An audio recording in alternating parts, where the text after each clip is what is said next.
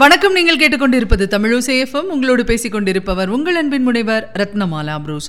தமிழசேஃபமில் இனி நீங்கள் கேட்கலாம் அமரர் கல்கி எழுதிய பொய்மான் கரடு, அத்தியாயம் 3. செங்கோட கவுண்டன் சினிமாவை பற்றி தன் கொள்கையை வெளியிட்டதும் செம்பவளவல்லியின் முகம் சுருங்கிற்று. சற்று தலையை குனிந்து கொண்டு சும்மா இருந்தாள். பிறகு, கவுண்டா, ஊரிலே எல்லாரும் உன்னை பற்றி என்ன பேசுகிறார்கள் என்று உனக்கு தெரியுமா என்று கேட்டாள். ஊரிலே இருக்கிறவர்கள் என்ன பேசிக் கொண்டால் எனக்கென்ன? நான் எதற்காக அதையெல்லாம் காதில் போட்டுக்கொள்ள வேண்டும் என்றான் செங்கோடன். அப்படியில்லை கவுண்டா, 4 பேர் பேசுவது உனக்கு கட்டாயம் தெரிந்திருக்க வேண்டும். அப்படியானால் நீதான் சொல்லேன். 4 பேர் பேசுவது உனக்கு தெரியும் போல் இருக்கிறதே. தெரியாமல் என்ன? ஊரெல்லாம் பேசிக்கொள்வது என் காதில் விழாமல் இருக்குமா? நீ இங்கே கேணிக்கரையில் வந்து தனியாக குடிசை போட்டுக்கொண்டு உட்கார்ந்திருப்பதனால் உன் காதில் விழவில்லை. என்னதான் ஊரில் பேசிக்கொள்கிறார்கள்? சொல்லிவிடேன். இவ்வளவு தூரம் ஏன் சுற்றி வளைத்து மூக்கை தொடுகிறாய்? எனக்கு சொல்லவே தயக்கமாயிருக்கிறது, வாய் கூசுகிறது.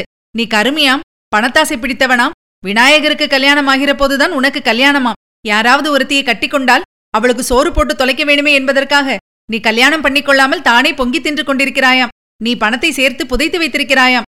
புதையலை பூதம் காக்குமாம். ஒரு நாளைக்கு அந்த பூதம் உன்னையும் அடித்து கொண்டு விடுமாம். நீ ரத்தம் கக்கி சாவாயாம்.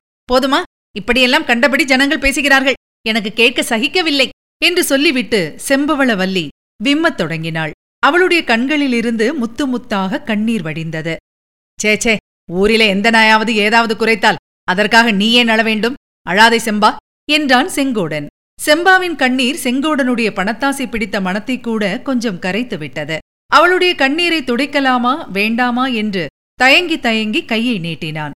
செம்பாவின் விம்மல் சிறிது குறைந்தது. கவுண்டா, நாங்கள் பார்த்த சினிமாவில் மோகனாங்கி கண்ணீர் விட்டபோது மதனசுந்தரன் என்ன செய்தான் தெரியுமா என்று சொல்லிக்கொண்டே செம்பா செங்கோடனுடைய கைகளை பிடித்து இழுத்து சினிமாவில் கதாநாயகன் செய்தது போல் செய்து காட்டினாள். சீச்சி, அவர்களுக்கெல்லாம் வெட்கம் மானம் ஒன்றும் இராது போல் இருக்கிறது. மிருக ஜென்மங்கள் போல் இருக்கிறது.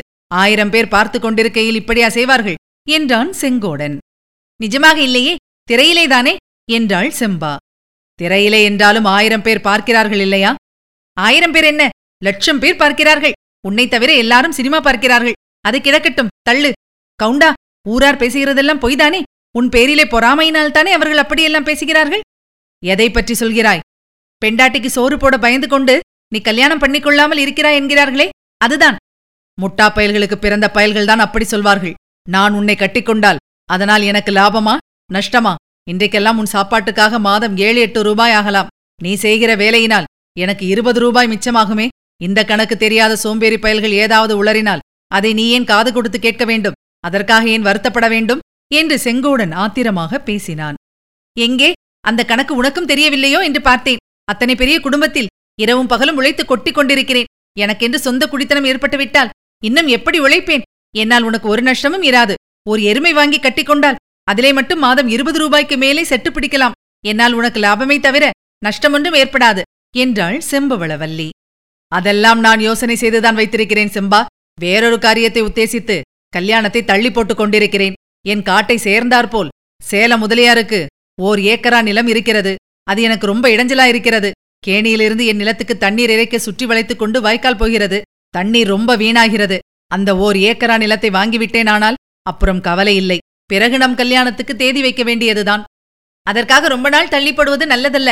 நீ கல்யாண பேச்சு எடுக்க மாட்டாய் என்று சொல்லி அப்பா எனக்கு வேறு இடம் பார்க்க ஆரம்பித்து விட்டார். நான் ஒருவன் இருக்கிற போது வேறு எந்த பயல் மகன் வந்து உன்னை கட்டிக்கொண்டு போய்விடுவான்? யாராவது உன் கிட்ட வந்தால் அறிவாளால் ஒரே வெட்டாய் வெட்டி போட்டு விட மாட்டேனா?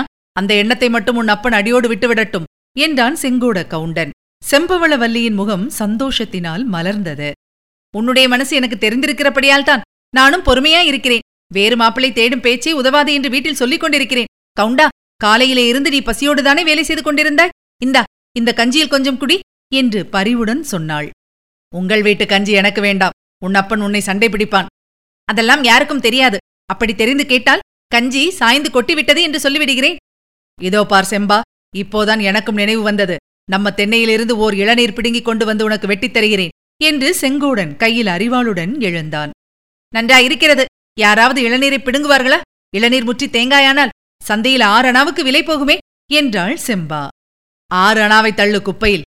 நமக்காக பணமா, பணத்துக்காக நாமா என்று சொல்லிக்கொண்டு செங்கோடன் சென்று கையெட்டுகிற தூரத்தில் காய்த்து தொங்கிய இளந்தென்னையிலிருந்து ஓர் இளநீர் அறுத்து கொண்டு வந்து தன் காதலிக்கு கொடுத்தான். அதை அவன் தனக்காக செய்த ஒரு மகத்தான தியாகம் என்றே செம்பவளம் கருதி இருமாந்து மகிழ்ந்தாள். இதுவரை நீங்கள் கேட்டது அமரர் கல்கியின் பொய்மான் கரடு. வழங்கியவர் உங்கள் அன்பின் முனைவர் ரத்னமாலா புரூஸ். மீண்டும் அடுத்த அத்தியாயத்தில் சந்திக்கலாம். இணைந்திருங்கள், மகிழ்ந்திருங்கள். இது உங்கள் தமிழோசை FM. இது 8 திக்கும் எதிரொலிக்கட்டும்.